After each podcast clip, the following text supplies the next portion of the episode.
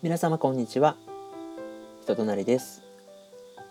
人となりは私村上がいろんな方にお話を伺い、その方の人となりに触れるネットラジオです。今回も番外編として小学校時代からの友人との会話をお届けします。それではどうぞ。人となり、この番組は北海道産春高 100% のベーグルと兵庫県神戸市大子産の米粉を使った蒸しパンのお店花とでの提供でお送りいたします。さ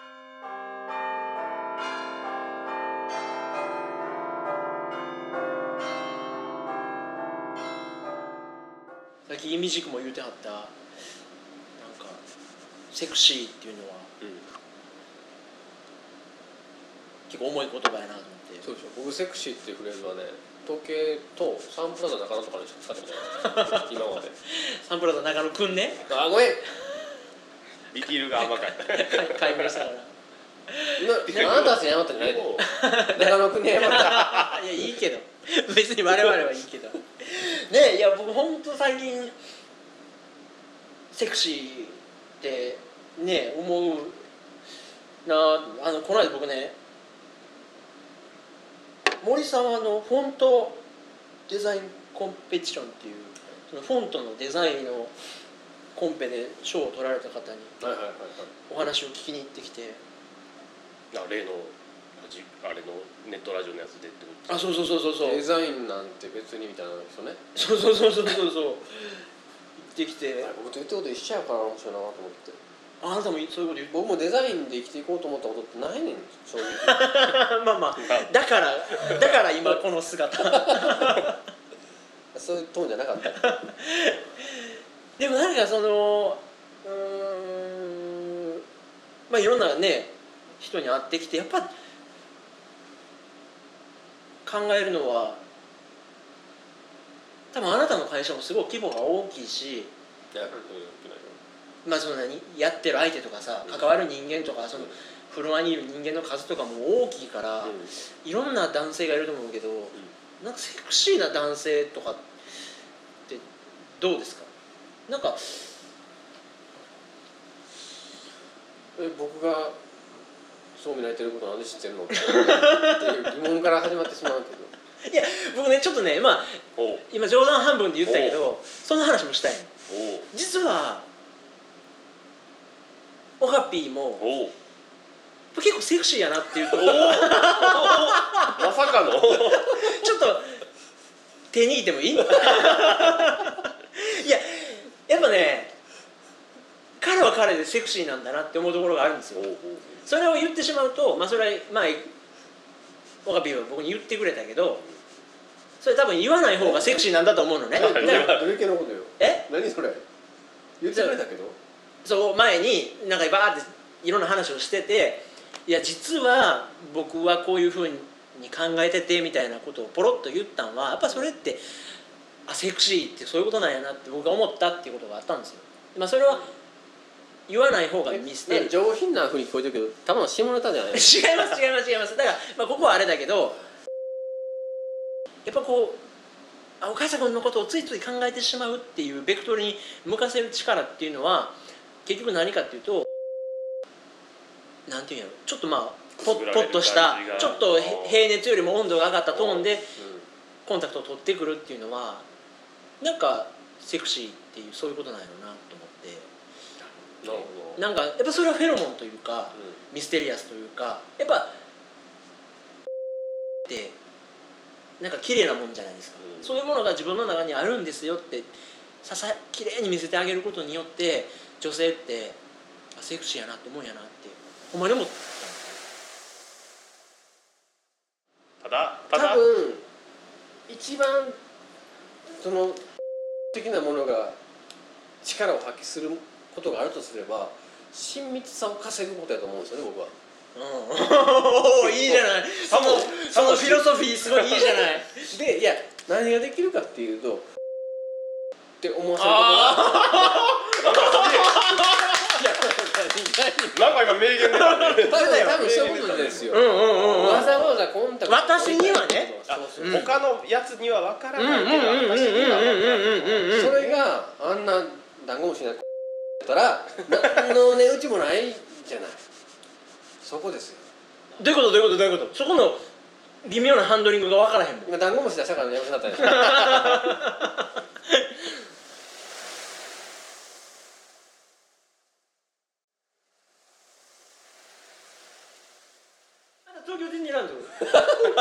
何かサインをちょうだいよ。あれ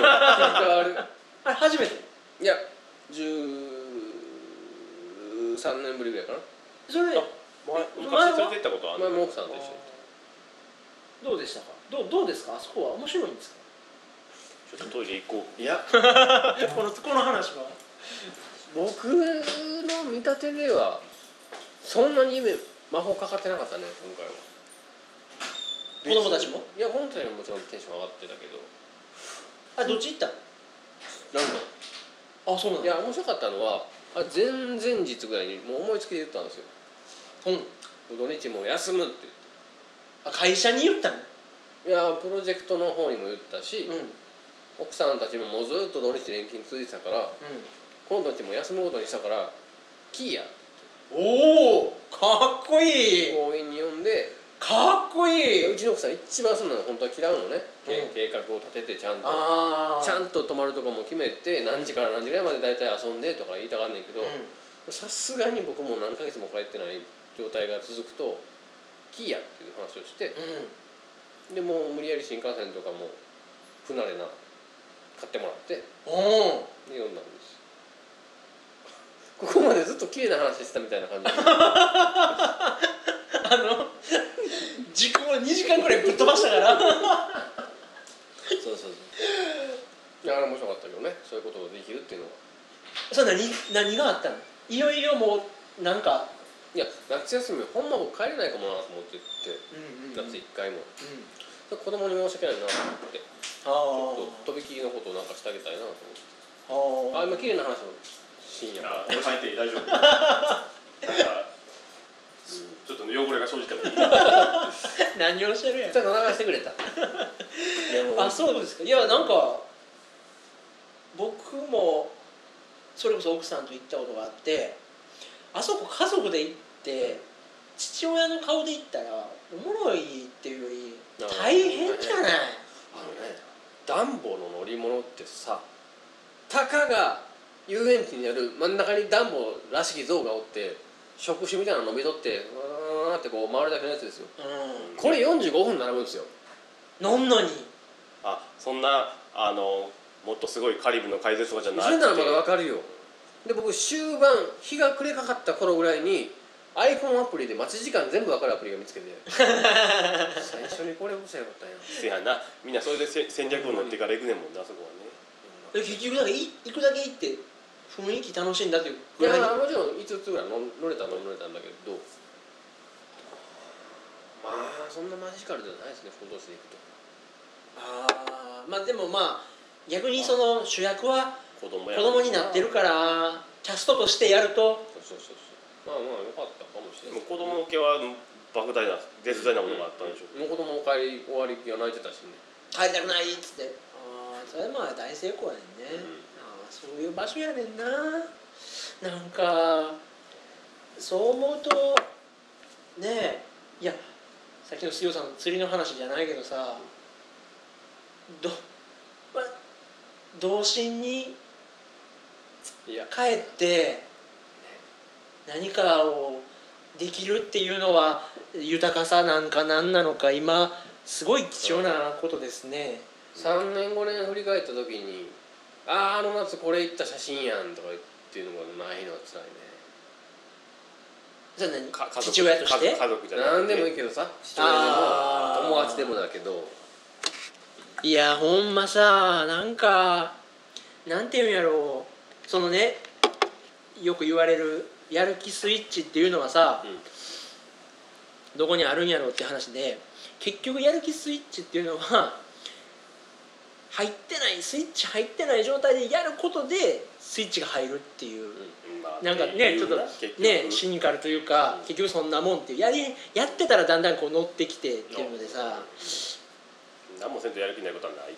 そうグダッとしてて、まあ今回のこの場にしてもそうですけど、みんな仕事終わってからとか、わざわざ家族の時間割いてやらなあかんかって思ったりもするけど、ぐいっと開けてなんか得るもんがあるなと思って、いや本当に僕だからこの3ヶ月多分前の収録5月頭のやつめちゃめちゃ聞いてますからね、僕作業しながら大丈夫か、ね、いやあんま良くないと思うんだけどベーグルで味落ちたよいやそれで言うたらさ、帰ってきてないからせやな家へ帰ってへんもんね5月頭で今8月のまあ終わりかけと思うとほぼ4ヶ月ほんまに帰ってきたんやね。いや、やし7月にはプロジェクトを終えて関西に戻ってくるって話やってんだよ。っていうか、それさえも伸びて7月やってんだよ。そうなんだね。で、終わりは見えた。またな僕のライフの仕事のゲージはもうこうなってる限りなく赤レッドゲージだけどだから超必殺なのみたいなのが出せるこの状態しか出せないわけだからもう削られすぎてねいや見えないね予定は。うーわいやもうほんま冗談でもなく一応なんかその仕事の目処があるんでしょ。完成する。いやいやもうこれオリンピックで人めっちゃ東京ごった返してるとか言ってるよ。あそう。そんなんも全然影響されない。パラリンピックでやっと落ち着いた。言ってるよ。時期的には。そう。いやでも本当にね。何が悲しいってね、やっぱエスカレーター逆って笑うよね。あ新大阪から来た時にさ、うわーこいつだーこっちに立ってるーと思ってさ左に立つんですか向こうは。東京左ですよね。いやもうそこでさ東京の程度が知れるやん右に行きやねんから右の手すり持つやん。キープレフトのいや分かるいや、うん、いやでも東京ダメなのは基本 JR がめっちゃこうね周回してるじゃない、エスカレーターが発達してないねんな意外と。あでもそう階段が多いね多いわの代わり、ホームに転落防止のあれめっちゃ発達してる。あ電車来たら開く電子の死ぬやつめっちゃ多いからほんまそうだと思うよあれは結構でも JR とかも遅れるらしいね。そう遅れる結構意外と遅れると初期1ぐらいで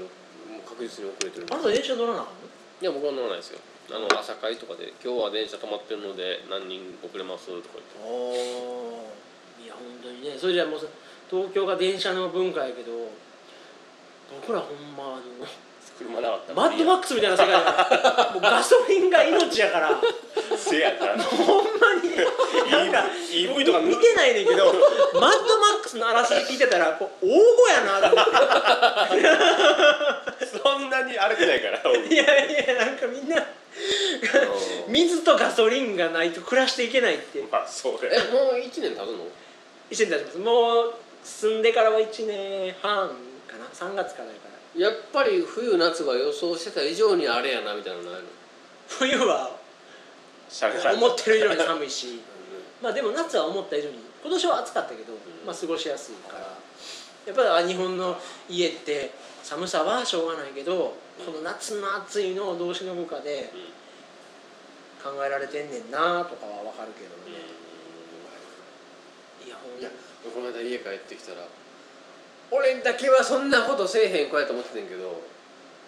アイロンガッチャッて出てつけっぱなでいったってこと14時間働いて帰ってきたら疲れとるな。でそれもアイロンってやっぱあれね熱くなりすぎたら切れるんでしょうね、うん、それを多分そのうち1日で800往復はしてるのきっと。はー最後に俺布団入ってカッチッって表示でいやね疲れ最後のそのターンですよあたり800回転回したからもう801よそれがカッチッでカッチで切れてるからもうランプが消えるんですよ、うん、見た時何にもなってないから何やろうなと思ったらそこでも稲川淳二ばりにさおかしいクーラー全然効いてへんめっちゃ暑いやんこの部屋。ああヒーターみたいなのあってたんや。怖いわ。アイロン一つでも熱ずっと放ち続けてたから、まあ昔ガスコンロつけたまま出かけたことあるけどそれに比べたらなかなかないけど、何にもフライパン置かずにガスコンロつけてそこにコーヒーのポット置こうと思ってんけど、あ、さっきローソン行こうと思ってそのまま出かけた。火はつけないで帰ってきたらどんといみたいになってたコンロがあるの危険。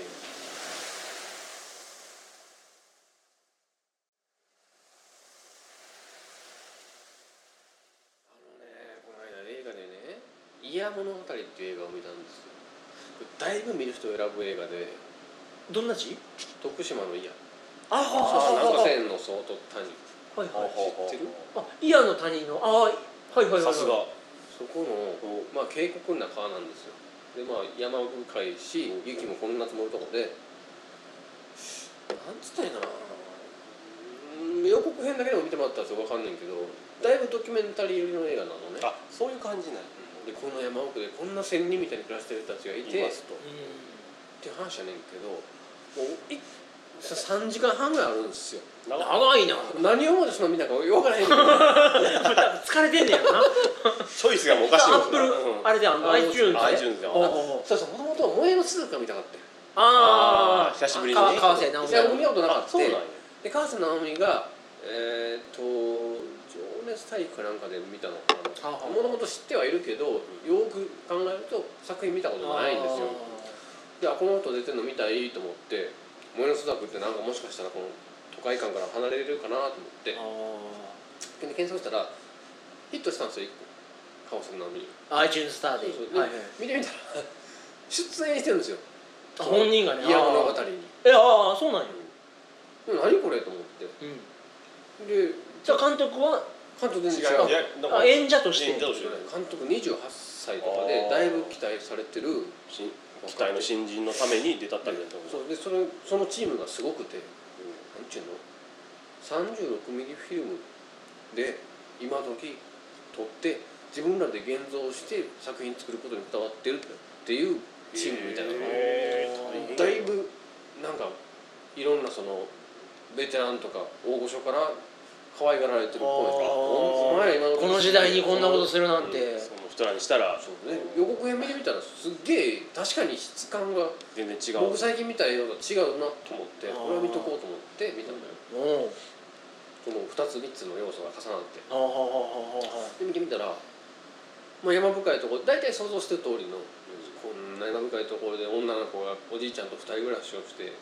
まあ電気も通ってないところで苦労して生活してるねやねんけど、3時間、まあ、どうせ見ないやろから大事なとこ言っていいですか、うん、3時間何十分の中でワンシーンツーシーンだけわけわかんないシーンがあるんですよ。おお、なんか怖いね。もう怖いですよ。おじいちゃんの背中に苔が生えるってシーンがあるのね、まず。でお風呂洗ってたら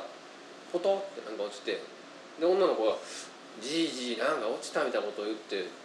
ポケなんですよ。おじいちゃんの背中から落ちたんですよ。でおじいちゃんその辺から発狂しだすんですよ。ね、でまず怖いでしょ、でその後10分後ぐらいのシーンで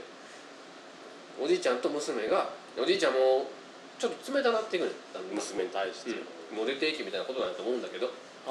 旅立ちの時期だぜっていうこと。でもその女の子実は赤ちゃんの時におじいちゃんに拾われてて、実のあれじゃない血縁じゃないからだけど、でその親戚とかは大丈夫、じいじはあんたこと捨てたりせえへんよとかいうシーンもあって、でその夜中にじいちゃんと2人で寝てるシーンが長回しでずっと上から流れてて、じいじ私はどうしたらいいんやみたいなことを言うシーンがあるんですよ、でまあまあ大体想像通りなんか沈黙した感じで老けていって、シーンが、まあ、家の外のシーンに変わるんだけど、そこでね、まあ、そのおじいちゃんの近くの家にかかしを作るおばあちゃんがいるんだけど、かかしを山のように作る、もう家中かかし立ててるおばあちゃんがいるんだけど、その後のシーンでかかしが動き出すんですよ。どないしてかかしだらけの怖全部僕の仕事したりするんですよ、ね、急にファンタジーになるのね。こう見てて夜中に目さえ始めた何やねんこの無意味なシーンと思って、ちょっとほんまにそこだけ切り取ってもわけわからんしうるさやけど、全体の山奥のドキュメンタリーを基調とした長回しのフィルムなんです的なんで見てると気持ち悪すぎてめっちゃ怖いねその映画。それはなんか話に絡んでくるの？ほとんど絡まない。でそのかかしの一体がバスに乗るシーンが映ってそのわけわかんないシーンが終わるんですよ。で最後の方で少女は都会に出るんだけど川べりの土管の中みたいなところにかかしを見つけてそれを連れて帰るみたいな、途中からわけわかんない映画でほとんどの人がレビューとかで素晴らしかったあの景色はもう本当に見る価値があったであのシーンはとか言って賛否両論まくってるレビューで、ちょっとでもあの怖さはね怖いと思ってなかっただけあってちょっと残る。怖がらせられるとは思ってないもんねそれは。多分監督も分かってへんのもな、あのシーンなんで入れたのあれは見てほしいな、こう知ってからでも。僕映画ってやっぱこうもったいなくてね時間かけれないんですよあんまり。2時間って言われてもなかなかよっぽど人に勧められたものしか僕は見なくて、でもあれは見といてよかった3時間半ぶっ通しで見て、いまだにだってこんな残る映画なかったもん。何やってんあのシーンと思って、いまだに。ああなるほどな。それがなかったらただの過去1年間ぐらいロケしててすっごい綺麗な映像ばっかりで、なんかすごい綺麗な映画やったなでもなんやっけなで終わっちゃうところが、あのかかしはなんやねんでまだ残ってるから。なるほど。他はあとはもう別に淡々とそんなドラマチックな急にホラーになるわけでもなくて、気持ち悪い映画やった。そのわけのわからん気持ち悪さがまあでも映画って面白いね。いやそうやね。なんか一人プラッと映画見たいなと思った時になんかもう一方では張り切ったブレ塾が東京にはあって、品川じゃない渋谷の東宝が力入れすぎてて、11個の感覚を体験する映画館ってのあるんですよ。へえ、すごいよ。揺れてると揺れたりとか煙がブラー出てきたりとか、あ 4DX? あそうそうそうそうとか水がかかる。あうんしてんねんで僕の一個協力会社さんで一緒に働いてる人が行ったんだけど、マッドマックスが人気すぎて、それあそれはもう見れたのが極道大戦争だけやった三池監督まあでも良かったらしいけどそれはそう、なんかねアトラクションとしてもなっちゃってるっていう、ね、3D こけた今現状を映画にわざわざ足運んでもらうとなったら家では体験できない感覚をそこまでねすぐるしかないんやなっていう。なんかレビューで見たのはでも話の筋を追うんやったら 2D みたいな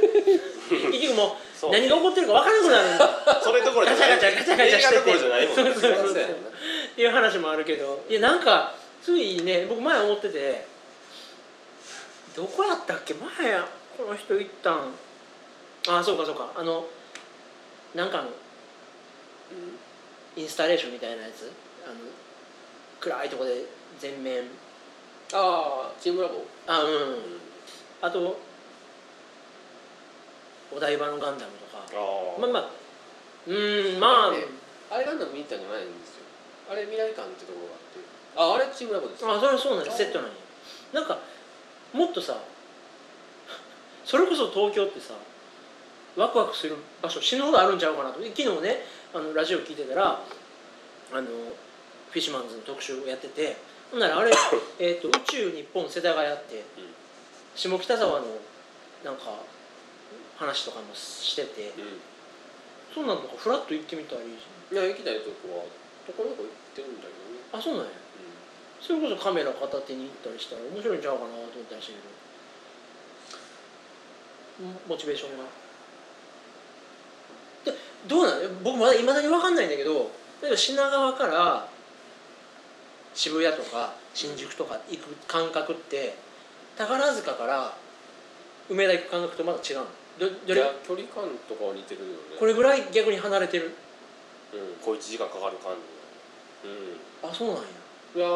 品川から六本木っていう山手線の正反対になるともう梅田原さんの名店韓国なんだ。そんな広いんや。そんな距離感はそんな長い。なんで知らん思ってなんでJR 早いのよ。なんかわからんけど、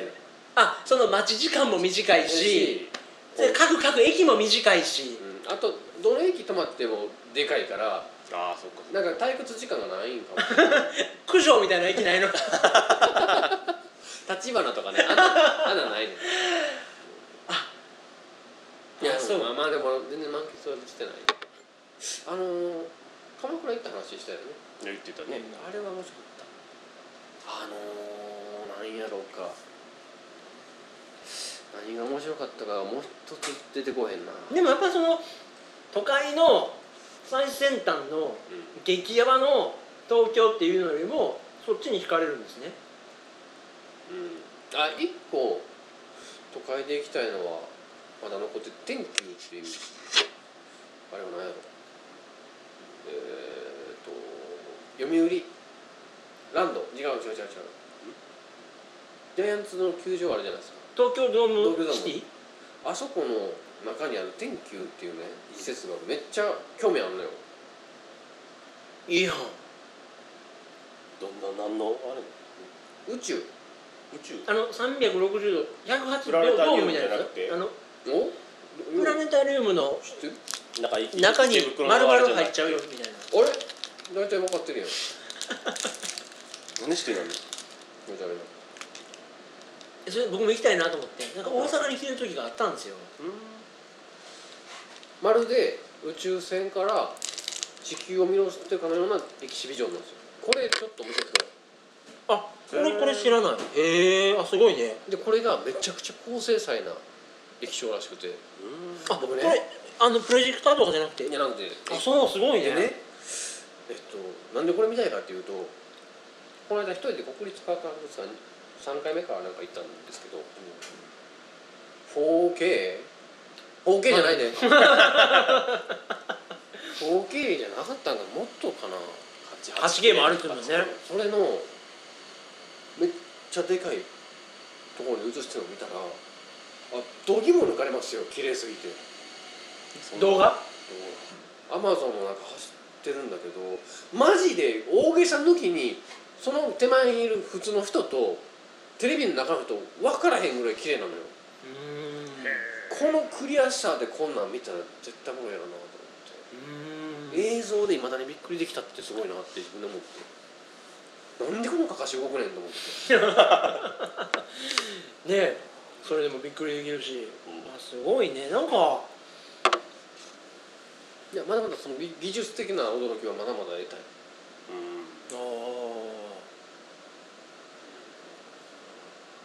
で、その反動で鎌倉の海とかの音聞いてるのもやっぱ気持ちいい。なんかどう、その東京に暮らしててよそもん感みたいなのはもうあんまないの？自分の感、全員よそもんですよ。地の人ってなかなかいないからね。みんなどこから来てはるから。結局まだなんやいかんや言うたって。関西弁か中国語ですよ。飛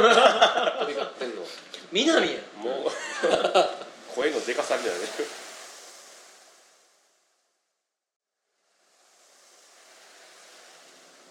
なんかね、それこそまあ前の話で性について考えるっていうことを考えてて、僕もずっとその性ってなんかなと思ったら、漢字で書くと生きるの横に立身面がついてるんですよね。だから心がついてる、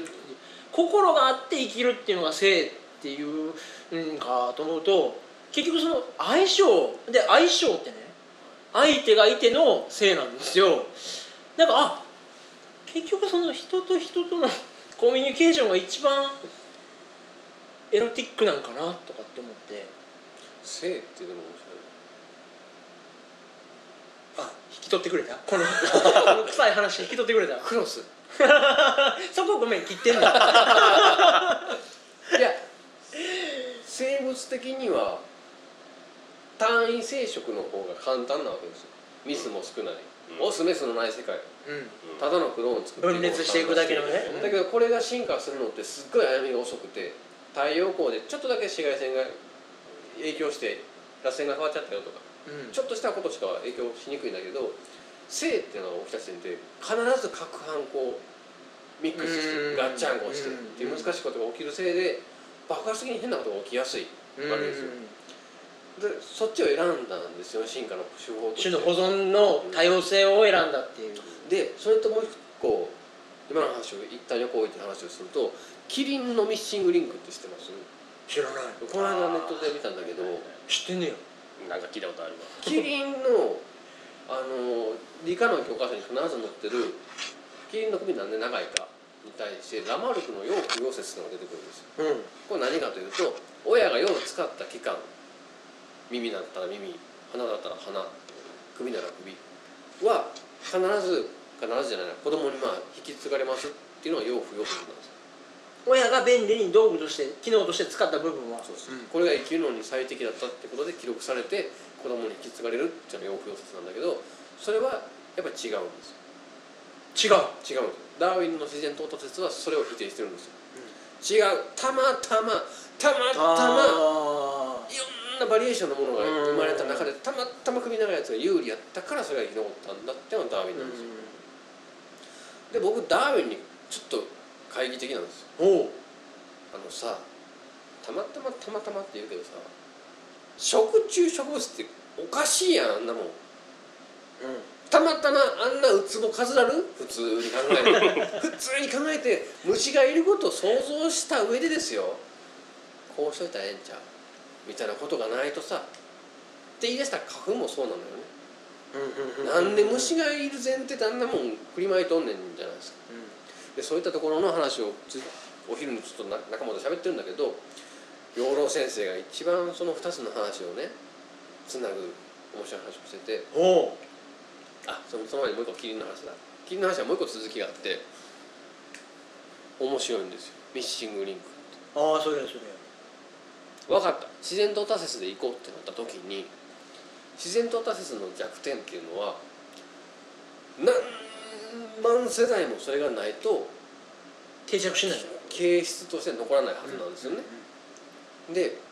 キリンのめっちゃ元祖キリンみたいなやつはもう牛かなんかと変わらないぐらいので、僕らの知ってるキリンにいきなり飛ぶんですよ。あ、そうなんや。化石として中間種が見つかってないんですよ。徐々に伸びていったっていう記憶がないんや。でこれ自然淘汰説として成り立ってないんですよ、それがめっちゃワクワクする話で、だけど養老さんがそこに面白い話をしてるのが、自然淘汰説っていうのは最強で勝ち目がない、どの論理でも勝てないんです、なぜかというと、その自然淘汰説を超える理論が出てきて自然淘汰説を蹴破ってしまったらそれが自然淘汰そのものなんです、っていう理論があって、どうやってもそう自然淘汰説全てを説明してるんです。今こうなってるのがそう、結果こうか正しいってこと、ほら淘汰されたでしょ、運命みたいなこと言っちゃうね。養老抱かれたいなと思ってセクシー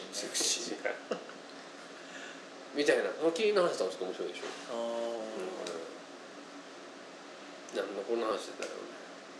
まあでもその相性というかねそうそう、性の話だよね。そうなんですよね。なんかだから逆にね、ほんまに変な言い方ですけど、こうやって喋る、わざわざ来て喋るっていうのがもうそもそもエロいみたいなところも僕思ってて、やっぱ相性悪いから杉尾さんこうへんのノリが違うとこあるでしょ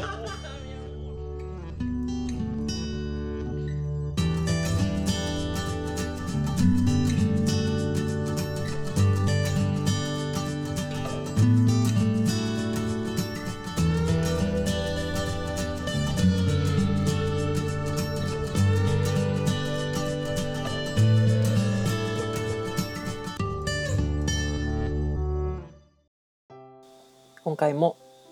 お聞きくださりありがとうございました。たわいのない会話ではありますが、何か興味を持っていただけたり、金銭に触れる話題がありましたら幸いです。ちなみに友人が話題にしていた祖谷物語ですが、僕は舞台である徳島県の祖谷にも行ったことがあって、で先日レンタルビデオショップに並んでいるのも見かけたのですけれども、借りませんでした。上映時間2時間49分は結構ボリューム感があるなと思います。それでは今回もお聴きくださりありがとうございました。失礼いたします。